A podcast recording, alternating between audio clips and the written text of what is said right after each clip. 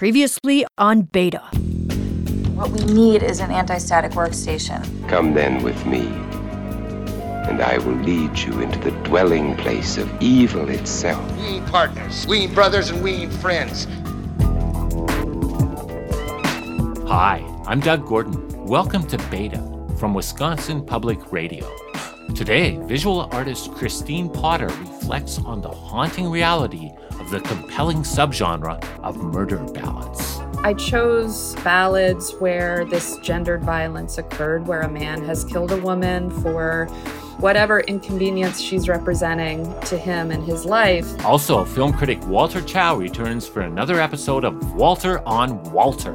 This time, he explores the Walter Hill film 48 Hours, starring Eddie Murphy and Nick Nolte. It's a lot of things, but a comedy it's not, and a movie about friends it's not. And I think, you know, again, Hill's movies are misremembered in the in the rear view because they they sort of push that pleasure center. But first,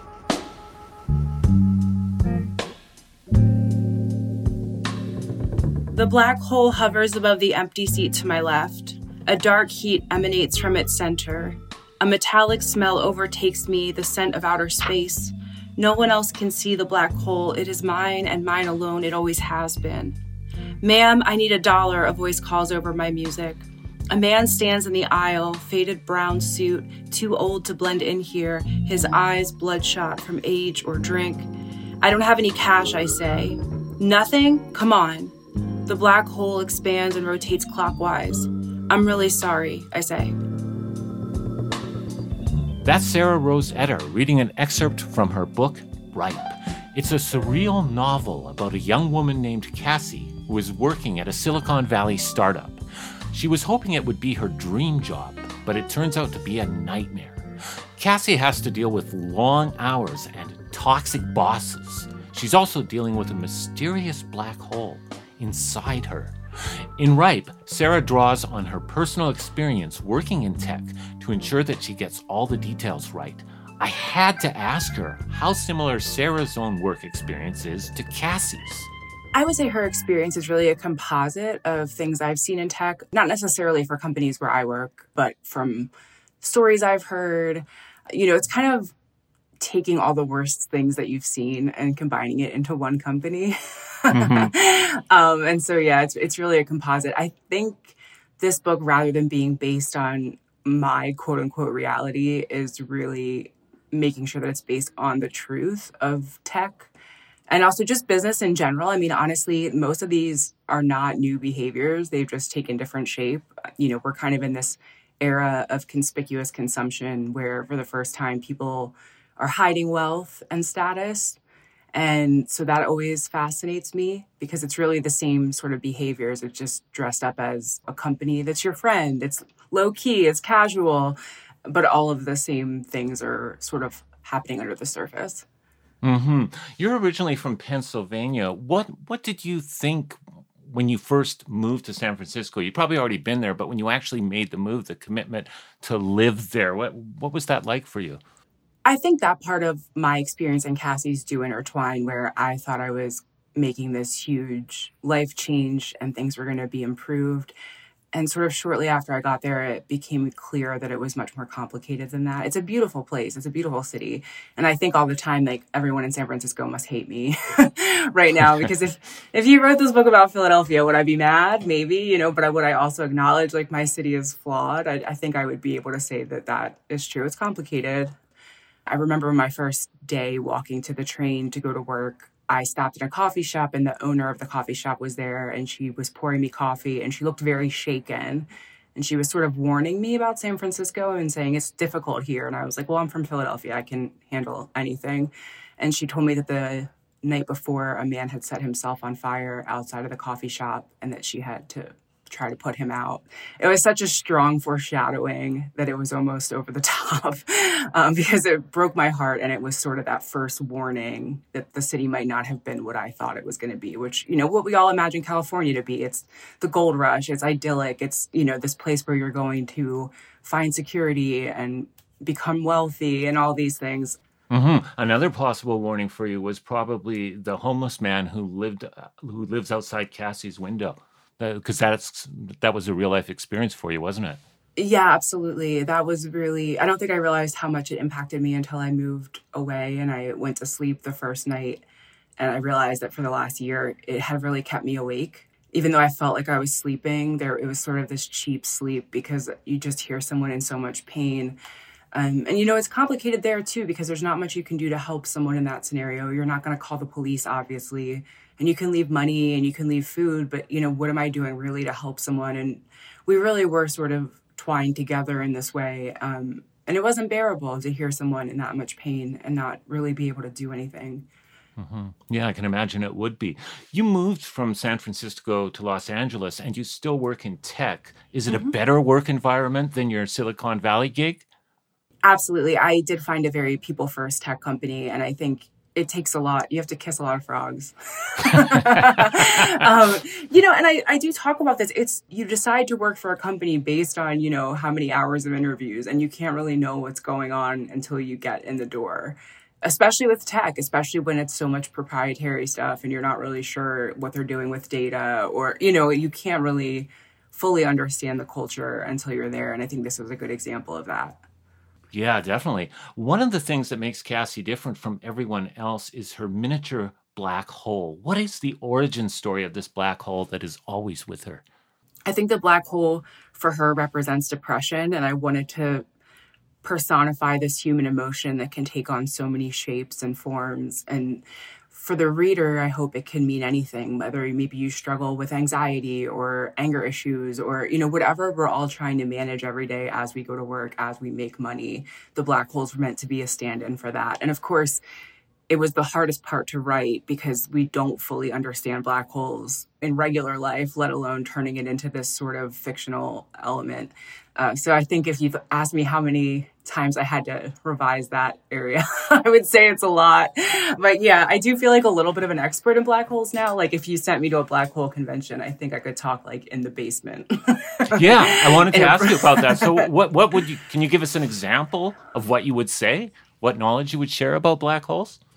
I think the most fascinating thing to me is the research was so ongoing that I would rewrite the ending of the book a lot because during the time we were sending it to the printer, they were starting to make new discoveries. And that's when they discovered that there were potentially wormholes in the mm. black holes. And that really changed the whole ending, right? Because it suddenly went from, oh, she's going to be ripped to shreds in this black hole to, hey, there's actually another option. I don't know. I read so much research. It's hard to say. There was one really nice academic paper that I read about the way we personify black holes. Since we can't understand them, we have to use language like they spit or they uh, consume or they you know ingest they, they always have to be doing something that feels human to us because we really can't understand them it's one of the only things in science that has that where we've had to give it a layman's term and try to make it understandable just to a regular person so that part always fascinates me Mm-hmm. And I understand that the black hole was a symbol of your grief. Can you tell us about that? Oh, yeah, absolutely. I, I really don't know if I would have written this book. I thought to myself that San Francisco has kind of been done to death. There's been a ton of tech books, you know, so it's not usually my wheelhouse. But when I lived in San Francisco, I used to call my father all the time and he would talk me through my struggle with the city and with the industry and he kept asking me to write a book about it. And so he passed away shortly before we went into lockdown. And I really found myself just with my grief and very isolated. And so I fell into this book as a way to sort of remember him. And so the parts about the father in the book are certainly the things about him I wanted to remember. Mm-hmm. And I'm very sorry for the loss of your father. He sounds like he sounds like a really great guy. Like I love that he would say to you every time you called him from San Francisco, he'd say, "Write all this down. One day you're going to write a novel, and you're going to make a million dollars." I didn't make a million dollars, but I did. I did okay this time. well, there's still time. I mean, the book just recently dropped in the UK, and some people, you know, it, yeah, it, yeah, it's still quite possible. Cassie's mother is not as supportive as her father, and if you don't mind my asking, is that what your real life mother is like? I think that part is more for the character. I, mm. I, always say this when I write a book. There are certain pages where I'm on the page directly, and there are other pages where it makes the most sense for the character. And I didn't really see this as someone who had two perfectly supportive parents or someone who came from a perfect marriage. And I think that's actually a reckoning a lot of us are having. You know, most of us come from a time where, you know, it didn't people didn't go to therapy, they didn't go to couples counseling, they didn't work through stuff like this. And so I had this theory that in your 30s is when you start to look at all the structures that formed you and start to ask questions about them, right? Like, just because the biggest model I had of a marriage was my parents, does that mean it's the right model? You know, just because my family taught me that if I got this job and I went to school, I would be able to own a house and I would be secure. Maybe that's not true anymore. And it really isn't. And so there, of course, needed to be something in the family that offered a friction. I don't think she would work as a character if she just had come from a perfect family where everyone loved her and supported her. Um, so, you know, I think there is definitely tension there. Yeah, and you need that tension. You want that conflict to, for for dra- dramatic purposes. Yeah, definitely. Yeah, and honestly, it could have just as easily been, you know, the father who was, a, you know, not the best at loving her the way she needed to be loved. Um, in this case, for me, this is where the personal kind of crosses the art. Is you know, I wanted to remember my dad, and I I kept thinking every day that I was like losing memories of him, and so the only way that I could think to kind of preserve him was to put him in the book. Mm-hmm. I was surprised to learn that you're a big believer in outlining. So many writers, it seems to me, don't want to know where the story is going because they want that surprise element while they're writing. But you feel that you have to outline your books. Why? I think part of that is having a full time job, and I don't want to spend 10 years on a book that's never going to get published. In terms of like quote unquote ambition, mine is not to be famous or make money, but I do want to finish books. you know, that that matters to me. and so since I'm pretty short on time, if I don't outline, I will be spinning my wheels. And I think people get really hung up on the idea of outlining as it being final. And it's really not the case. In fact, the outlining means that during the editing process, I'm playing around with parts of the story that are the most important, like the ending, like how the black hole functions. But we don't need to, during editing, go back and gut major plot points. We need to have some basic stuff in place in order for the editing process to actually be meaningful so that we can get down to the sentence level, right? Ultimately, I need to go from you know the macro to the micro and if it's not outlined in some fashion it's just going to take me forever to get there and so I don't mean to say anything I outline is set in stone, but I need to have the major beats there so that when my agent's looking at it, when my editor's looking at it, their feedback is way more strategic or it's way more focused on the line level versus this whole character isn't working.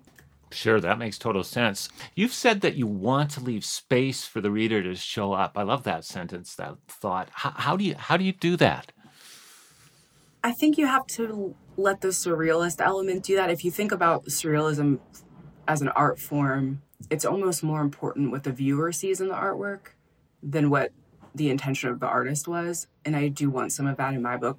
People always say, How do you think the ending, like, what was the ending? And I'm like, I don't care what the ending was for me. I know what, what it was for me, but I'm far more interested in how the reader sees it ending. And the same is true for the black hole or, you know, the knot in the Book of X. I'm much more interested in how the reader engaged with those elements than what my intention was. Whenever I teach, I kind of give this example. If I say, there's a woman named Debbie, she's a mother of seven, she drives a minivan, she is wearing, you know, a dress that's a little too big for her, and she's, you know, 48. Versus I just say the word mother.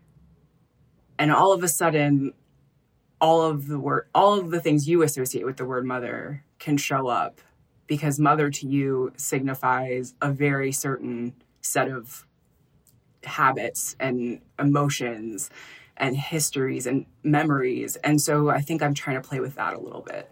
Mm. I was intrigued to discover that you don't consider your competition to be other writers or other books. So, what do you see as your competition?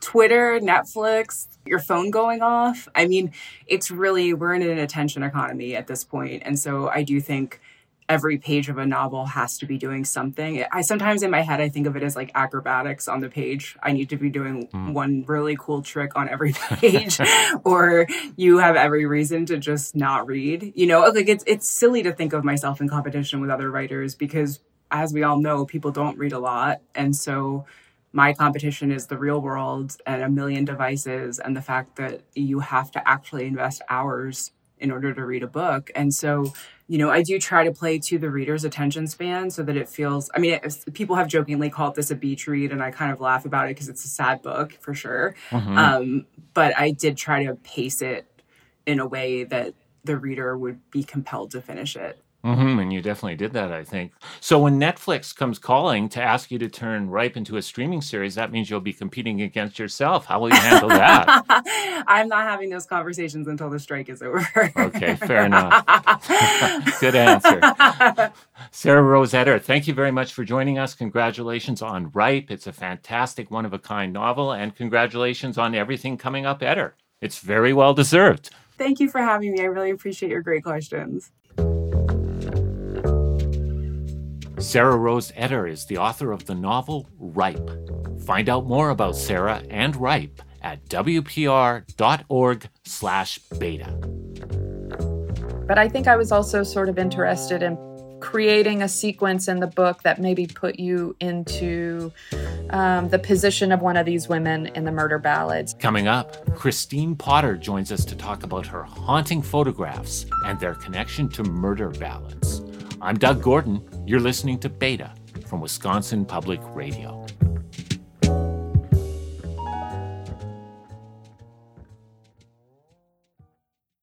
Hi, I'm Doug Gordon.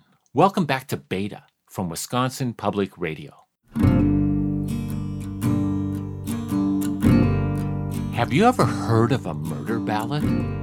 You're hearing one right now. So I that dear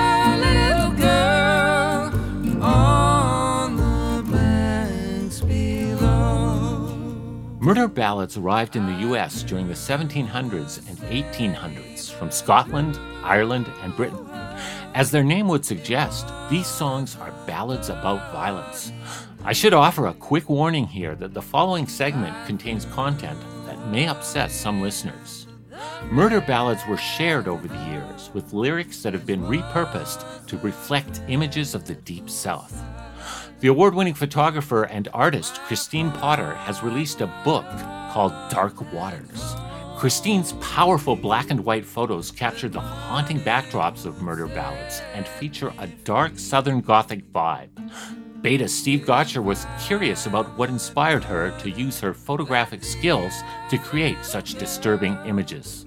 Probably two years ago, I started putting the images in sequence and thinking about ways of dealing with the fact that music was such a, a, like sort of integral component to the way I was thinking about work and I can't easily integrate music into the book form. So lots of work went into just trying to find the right rhythm the right sequence and the right integration of text. I started with the landscape. I was thinking about the history of violence in the southern landscape and sort of the cultural tendencies here the Southern Gothic tendencies um, in literature and cinema, which you know often portray these kind of dark, macabre sort of things happening in the South. And I, I first started by moving through the landscape, sort of asking myself the question whether an echo of the violence that has happened here was perpetrated here, whether that still lives in the landscape today, whether we're kind of affected by it. Of course, there's landscape everywhere, so I had to come up with some architecture to be in a particular place. So I thought, well, I'm going to follow bodies of water that have violent names. And, you know, the provenance of those names are often not known, but things like Murder River or Bloody Creek, for me, that was just like sort of an architecture to put me in a place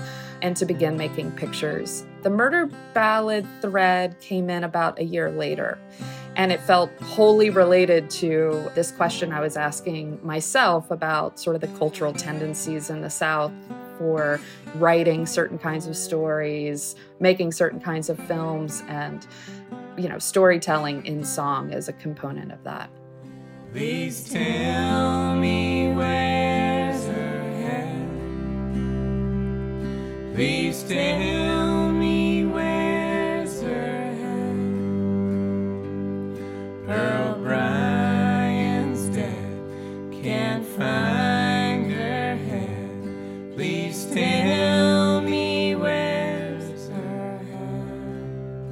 what is the connection between the song lyrics you chose and the images in the book? It's loose. I mean, one of the challenges of integrating text and image is that our instinct as readers is always to read the text as some sort of caption, that there is this like sort of one to one relationship between the image and the text. And for me, uh, it was almost a reason to not include the lyrics because I didn't want that sort of one to one relationship. I chose ballads where this gendered violence occurred, where a man has killed a woman for whatever inconvenience she's representing to him in his life and, you know, I just took excerpts from those ballads and, and kind of tucked them in to the sequence of the images, sort of reminding you, I guess, of the potential in the landscape, reminding you of what we carry psychically in our minds, uh, women, the potential for violence. And hopefully not drawing too too direct a relationship between any one photo and the the lyrics part of what I hope people realize, even in spite of the fact that these ballads feel of another era, is that these stories are still incredibly contemporary. We went to take an evening walk about a mile from town. I picked a stick up off the ground and knocked that fair girl down your uh, photographs depict landscapes in the southern United States. It seems that it sort of helps perpetuate a stereotype of the violent South, but also violence against women happens everywhere. Yeah, I mean, that's all true. I do tend to work regionally just as a matter of practicality. I was toying with like stereotypes and the myths that we tell ourselves. So that's always a component for me and whatever I'm doing. And so when I decided to work in the South, I mean, part of it was that I grew up here and I thought, wow, I spent a lot of time trying to get out of the South as a young person. And I did for you know, 20, 25 years, but I'm back now. And I kind of thought I was ready to. I don't know, sort of investigate those ideas, um, some of which are stereotypes for sure. But, you know, it, it is also true, like uh, statistically true, that there is more violence perpetrated in the American South than anywhere else in the country. And and that may just be as simple as like it's more populated than other areas of the country. It could it could be that simple, but I don't think it's quite that simple. Right. Right. Interesting. Many of your photos make it difficult to tell exactly what's going on, what we're looking at, especially as we get toward the middle of the book. How does this relate to murder ballads, and what was your goal in, in kind of putting all that sort of in the middle?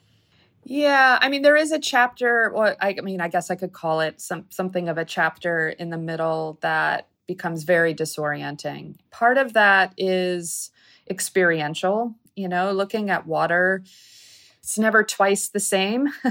it's really deep or it's really reflective. And, you know, if you look at it, it can be disorienting. But I think I was also sort of interested in creating a sequence in the book that maybe put you into um, the position of one of these women in the murder ballads, imagining a tussle in the landscape where I'm seeing up and then I'm seeing down and then I'm, you know, I'm kind of falling sideways and then maybe I'm in the water looking straight up at the sky these are sort of like embedded reasons in like creating relationships between pictures. It doesn't have to be how you read it, but I'm interested in the fact that you notice that. I think that that gives me some pleasure that maybe you know sometimes these little easter eggs um, really do work i was thinking about like you know what does it look like when you're being dragged through the forest or when you're being knocked down or when you're being submerged. Yeah, and that's the feeling I got as I went through it. And suddenly I'm plunged into this world of I don't know what's up, what's down, what's sideways.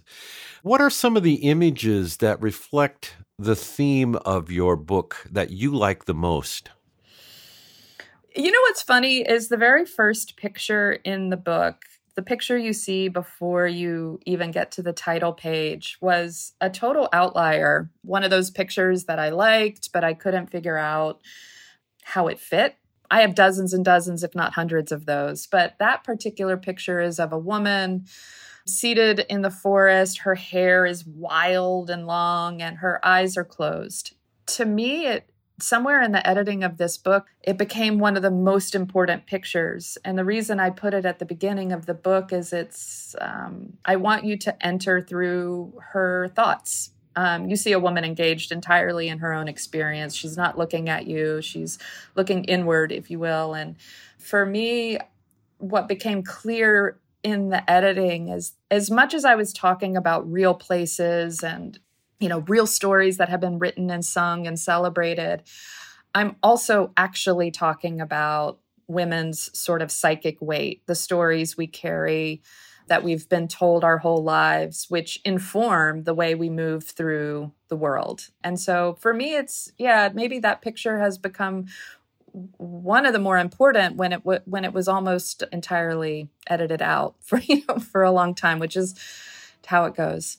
I'm a music programmer, and I find it really challenging to play murder ballads on my shows, mainly because of the graphic and brutal content.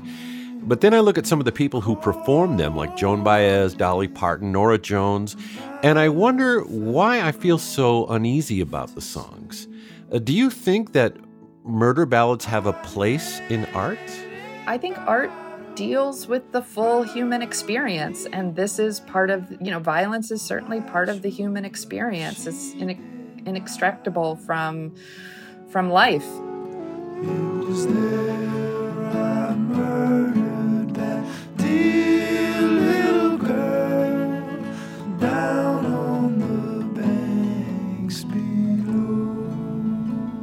Yeah i certainly am not proposing any censorship, but I do recognize the dis-ease we feel when kind of confronted with it in a certain context, like song. That feels, in a way, so much less easy to consume than watching it on a television.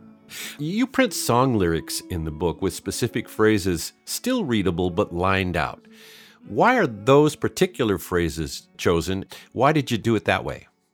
Circling back to your discomfort in playing murder ballads or feeling like you have to acknowledge the violence in a way or refute it in a way it's the same instinct i have in the book. And i thought am i just perpetuating this violence by you know writing these lyrics? What is my role here?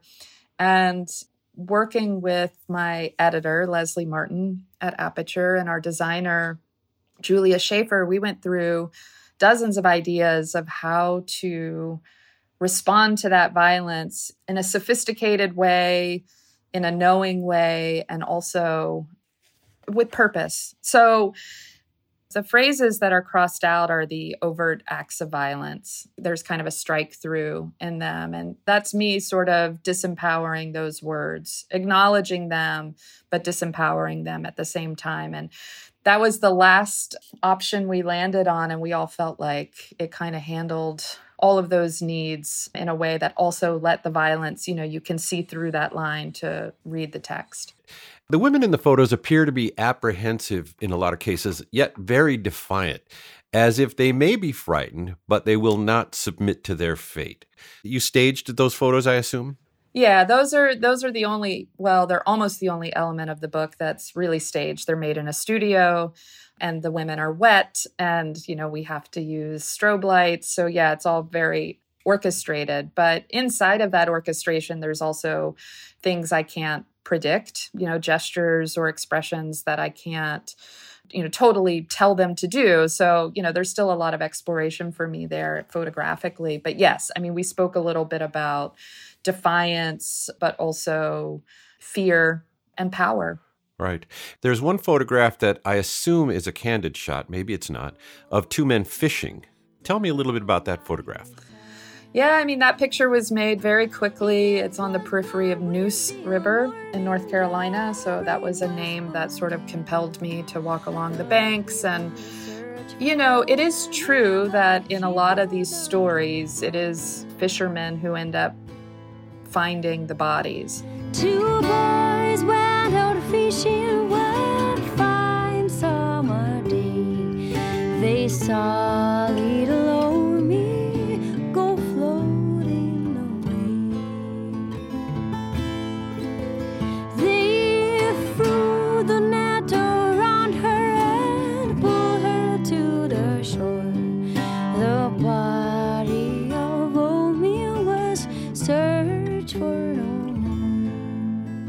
so in a way that was like my that was like the entry point for sort of including it in the edit. I didn't know again, you know, I make a lot of pictures and and you know, finding the thread that joins them is sometimes obvious and sometimes really tangential, but I think the initial thought was who is down by the river? There's always a guy down by the river. And there's usually a couple guys down by the river. And me as, you know, a person walking along rivers, like I'm I'm also experiencing that coming upon a man or two men down by the river and what they're doing may feel totally innocuous or it may feel threatening. And I think both of those are kind of in the book. It's also interesting that the photograph, upon a glance, you could say that the the black male is being subjugated by the white male, that he may be um, brutalized in some way, and then again, you look again and you see that the one man is helping the other man bait a hook.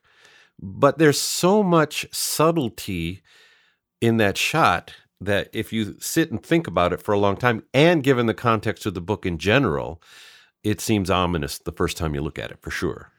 Yeah, and I mean that's the ambiguity at play. I'm not interested in making really didactic pictures and so part of the power of that picture is its capacity to play both ways.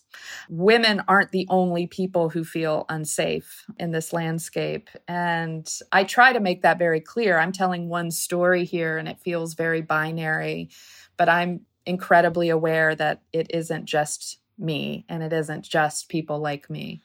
What do you want people to understand about the topic you're trying to convey here in this book? What do you want people to come away with?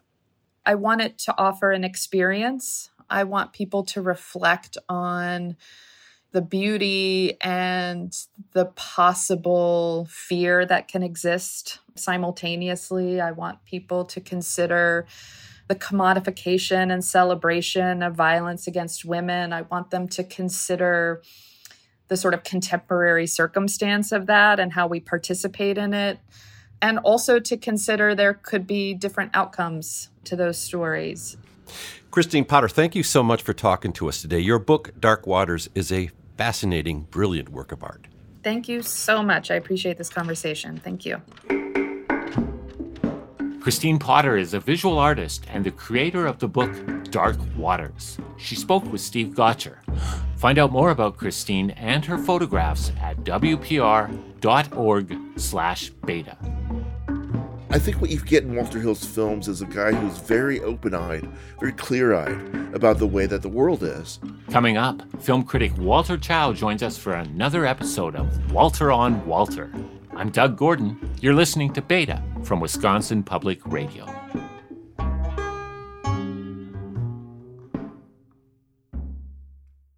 Hi, I'm Doug Gordon. Welcome back to Beta from Wisconsin Public Radio. I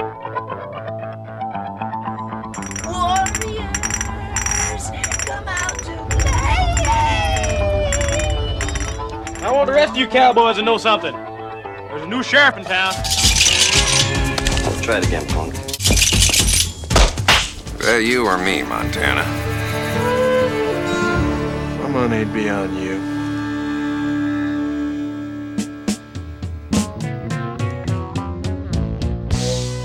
That audio logo means it's time for another edition of Walter on Walter with Walter Chaw. Chaw is a film critic and the author of a Walter Hill film. Today, we're discussing the 1982 trailblazing film 48 Hours. Starring Eddie Murphy and Nick Nolte, the film is thought by many to have popularized the buddy cop genre. But Chaw says that there's more to the movie than that. He says that it has a lot of hallmarks of Walter Hill's films. 48 Hours looks at the destructive nature of toxic masculinity and the ugly truth about racism in America. Chaw said that 48 Hours resonated with him deeply because he not only saw it while he was very young, but that the film opened a doorway to dealing with the racism he himself faced. I was terrified of it in a lot of ways because I knew that it was forbidden. You know, we uh, we as was sort of the ritual. I, you know, I don't know if you were engaged in this sort of low level criminality, but we would always buy tickets for uh, PG rated movies, whatever the Disney re uh, re release was or whatever. We would buy those tickets because we were allowed to. And then we would sneak into the R-rated theaters, and Mm. it, it was uh, already terrifying because when you're a kid, you think there are actually consequences. You don't realize that the people working in theaters are often, you know, just teenagers uh, who are sick of you and don't really want to deal with you anyway. They wouldn't care if you went in there. So it already had the element of the illicit as we were going in, my, my buddy and I. And uh, watching it, I think I knew I was watching something I shouldn't know, but I was also confronted with this possibility. It was like a portal that there was a whole world of movies out there that I was maybe not allowed to see, but look at how amazing they are. Look at the gunfire and the, the beautiful women and the tough men. I was particularly drawn to the Eddie Murphy character in 48 Hours for, you know, maybe not obvious reasons. He's obviously the, the uh, energy, the lifeblood of that film. But there's something about Eddie Murphy and the way that he handles the racism that really spoke to me even as a nine year old although i wouldn't be able to articulate it and maybe still are, are not able to articulate it as well as i'd like to but there's something about how he is not surprised i guess by the racism and has instead learned to use the way that other people see him against the people that choose to only see him in that way I'd like something to drink, preferably some vodka. You best have a black Russian. Black Russian. You would have said Black Russian. That's a funny joke. I get it. I'm black. No, that's that's funny. No, I just rather have plain old vodka. That'd be nice. People are constantly surprised by Reggie Hammond uh, throughout the course of 48 hours. And that's because they, they, they don't see him as smart. They don't see him as able. They don't, uh, they judge him instantly based on what he looks like and what he sounds like and how he chooses to act. And uh, it's to their own detriment. It's sort of the uh, cloak that he uses to be powerful. And I never thought of my race. I, I, I'm, I'm, I'm Asian American. I, my, my parents were Chinese. I was born in Colorado. I never thought of my race as an advantage until I saw 48 Hours. And so, in, in more than just the illicit sense, it was a uh, watershed for me to see that Mhm. film at nine years old. Yeah, yeah, I can imagine it would be. Yeah. How did 48 Hours end up becoming what you've described as this edgy, even dangerous conversation about race and, and identity in America? Well, I think that has a lot to do with Walter Hill, and he would balk, I'm sure, at the idea that he's progressive in some way. Not because he's not, or he doesn't agree with progressive principles, but just because I don't think he he thinks of himself that way. I I think what you get in Walter Hill's films is a guy who's very open-eyed, very clear-eyed about the way that the world is. And so that he looks at a police station and he sees diversity. Of course, there's a lot of diversity, but as we've learned in the worst possible ways, even recently, it doesn't really matter what color your skin is. When you become a cop, you become part of a system that's perhaps biased. And so you, you, you become the upholder of a biased system, no, no matter what your background is. And Hill understood that all the way back in 1982. He said, Hey, um, f- funny thing, when this police captain, played by Frank McRae, when the police captain's black, he is still racist against African Americans somehow. And this is a thing that, you know, that conversation is a conversation that we are still having in the United States. We're still having this conversation. How could this be? How could it happen this way? How could this be corrupt this way? A few bad apples, and no one ever completes the few bad apples aphorism, which is spoils the entire batch. But he he gets it, and not in a way that's judgmental, not in a way that you ever feel like you're you're being be, being being preached to, but in a way that's just very open eyed about it and says, "This is just the way it is. This is the way the men talk to each other." Me and some of my friends hit a dealer during a sale. It's the kind of money nobody reports stolen. One of the guys turned around and dropped dime on me. Happens to be the same guy that's running around shooting people with a certain cop's gun. So he's after your money. You know, you're a real bright cop. You know that, Jack? So how much you want, man, huh? Huh? What, you want to split 50-50? Not likely, convict. Oh, I can't have nothing now, right? I believe in the merit system. So far, you ain't built up no points, boy. Oh, well, then I'll be real good from now on, Mr. Cates. Just tell me where the goddamn money is. the use of racial invective in 48 hours and, and many of his other films during this period is extraordinary because it is it's not only the way that that these men are are needling each other starting fights with each other but it's also the way that they're becoming friends you know my best friends in the world, I say the worst things they can think of to my best friends that I've had since, since first grade. I call them names I used to call them. I, I make fun of that that time in second grade that he threw up. You know, these things are part of the way that we make friends as men, and also part of the way that we fight as men. We, it, it's all part of this thesis I think that Hill has that men are essentially violent. Men are essentially uh, uh, born of this place of conflict. And men are only taught in our society to express themselves in certain ways. It's not okay for guys to cry in our society or hold hands or hug or, or, or give each other kisses on the cheek. We, we're not allowed to do that. We are allowed to be angry, to, to, to be rageful, to swing, to have a good right hook. And so, you know, within 48 hours, there, there's even this expression of respect between the two of these guys, Nick Nolte and Eddie Murphy, um, Jack, Jack and Reggie. They express their love to for each other ultimately through this uh, uh, big fight in the middle of the street. And even at the end of the fight that Reggie was about to win, Jack says, you know what? When I write up the report, I'm going to say that I won. That's what you tell him down at the station house tonight. Yeah, right. I even put it in my report that way. Yeah, I bet you will. Because he's reasserting his power institutionally over Reggie, over over his black friend, if you want to call him that, convict. But you know, at, at, at, the end of the day, it's not really 48 hours is not about it. It's not it's been called the the prototypical buddy comedy, but it's neither the first nor is it a, a, a, about friends. They're not friends at the end of this movie. They're, if anything, kind of co-conspirators. They're they're they're still on the opposite sides, and they always will be. there always will be, and and there's there's no real bridging of that racial gap. Now, Jack. Now, the both of us know I'm gonna be an honest man from now on, right? Good. But if I did decide to be a thief, what makes you think you can catch me? Can I have my lighter back, Reggie?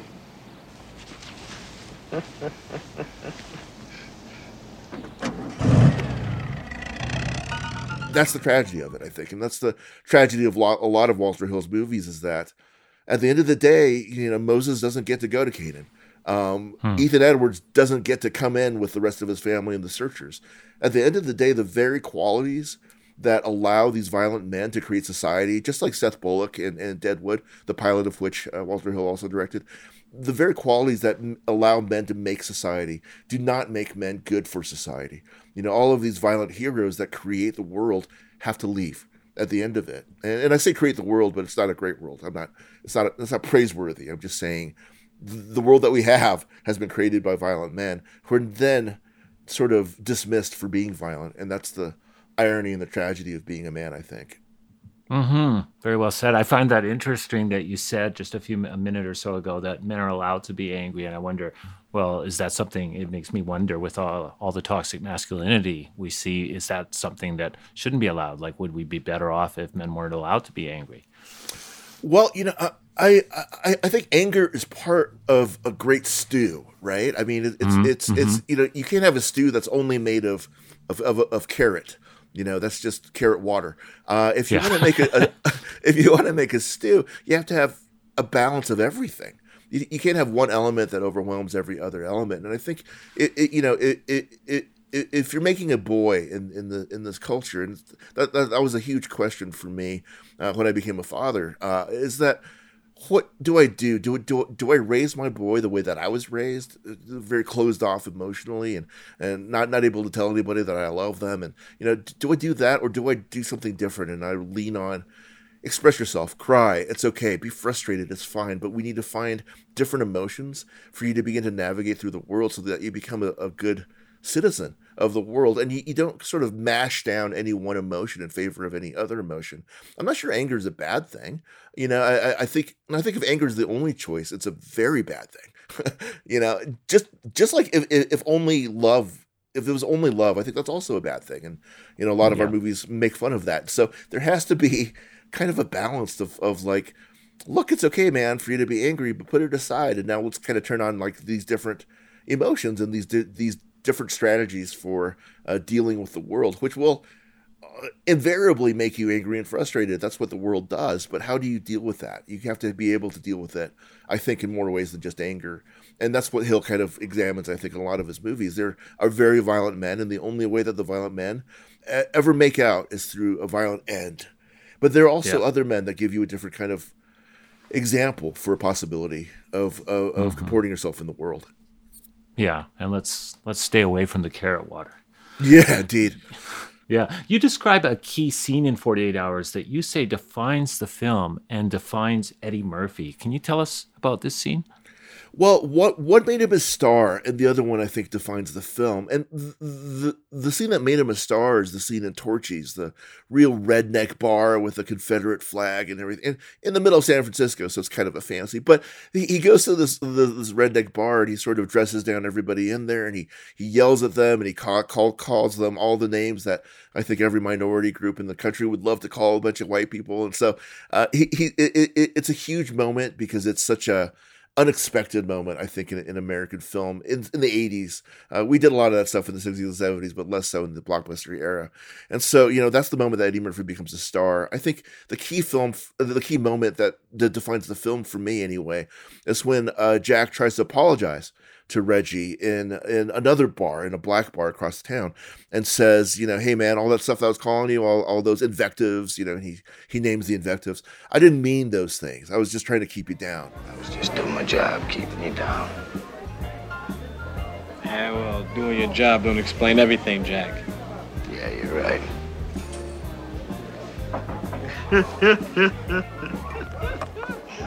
And then Reggie doesn't accept his apology, doesn't accept the olive branch. He says instead, yeah, you know, some things you can't just excuse by, uh, uh, you know, you can't excuse that. It's not just doing your job. And and Jack agrees. He's like, yeah, you're right, man. And that for me is like a a, a, a, a thunderclap moment, and the way that we must and should uh, uh, uh, talk about race in the United States is to say that you know let's begin with this baseline of things are unacceptable, and then we can move forward. But you know, instead, what we usually do, how we usually argue about these things, is say it doesn't exist, racism versus it does exist, and we can never get to a place where we can actually begin to solve these problems unless we get to the baseline that 48 hours represents, which is to say, yeah, some things are just not okay. Some things are by their nature inequi- inequitable. How do we move forward? hmm And the Torchy sequence almost didn't make it into the final cut of the film. Why? That's right. Uh, because it, it is such a tight tightrope. You know, you don't want to fall off on the one side where the audience suddenly realizes that they're the ones being indicted, uh, in, large part by this, and then you also don't want to fall off into a part where Eddie Murphy is made to look ridiculous. You know, the, the this whole idea that you become uh, laughed at rather than laughed with, and so how do you give him this power? It was just a very uh, difficult uh, road, I, I think, for, for them to walk on. And so they they tested it a couple of times, and, and one screening audience hated it, and the next screening audience loved it. And in the at the end of the day, uh, Hill and Larry Gross said, "You know what? Let's just go for it." And it became such a huge scene, such a huge cultural moment, really, that pe- people, uh, I don't know, com- completely remember or appreciate that. Uh, we knew about that scene before we even saw the movie as ni- as third graders. We were talking about, oh, there's this scene in this movie. It's so funny. It's that guy from Saturday Night Live. It's so funny. what is it? Uh, it's so funny. Trust me. None, none of us have seen it, but you know, we would we knew about it. It was legend already. And so, uh, by the time we did see it, by the time we were watching it in the theaters, people were beginning to laugh as when they saw the Torchy sign, when they knew that the scene was coming up. There was sort of a build up to it. You could feel it in the in the theater. And then as the scene was going, people would laugh hard enough. It was like the uh, stories that came out of the early screenings of Some Like It Hot. Um, they were laughing and drowning out a lot of the dialogue, and so people would see it multiple times so that they could get the whole scene. All right, listen up. I don't like white people. I hate rednecks. You people are rednecks. it was a huge moment. Um, and and so again, 48 Hours is remembered by people as as a comedy, as a knockdown. Oh man, I love that movie. I remember seeing that movie. It was really hilarious. What they don't remember is all the rest of it, which is not funny, and it's barely funny uh, now. It, it's really about this tense relationship, this tense racial relationship, this violent crime film. Um, it, it's a lot of things, but a comedy, it's not, and a movie about friends, it's not. And I think, you know, again, Hill's movies are misremembered in the in the rear view because they they sort of push that pleasure center, and we don't remember exactly all the reasons that we love it. Uh, just that oh the, the the shooting was great. That's never the reason that you go to a Walter Hill movie. Um, that's Yeah. never that, that's never the reason. Walter Chaw, thanks so much for another fascinating Walter on Walter. Thank you so much for having me, Doug. It was a real pleasure. Walter Chaw is a film critic and the author of A Walter Hill Film. Find out more about Walter, Walter, and 48 Hours at wpr.org slash beta. Well, that does it for this edition of Beta. Thanks to our guests, Sarah Rosetter, Kristine Potter, and Walter Chaw. They have a lot of zany stuff on this program, don't you think? Beta is available to follow on Spotify or wherever you catch your favorite pods. Don't forget to offer a rating or to share with new alphas. And you can keep up with us during the week online at wpr.org/beta. Even for the internet, it's pretty shocking. Beta is a production of Wisconsin Public Radio and Red Beat Productions. Fantastic. Our music and technical director is Steve Gotcher. You might be a little more of a team player and a little less of a hot dog on this one. Our executive producer, nay showrunner, is Adam Friedrich. I want the rest of you cowboys to know something. There's a new sheriff in town. And thanks to you, our alphas. More beta comes your way next week. Until then, I'm Doug Gordon. I'm gonna tell you something about this man. He's got more brains than you ever know.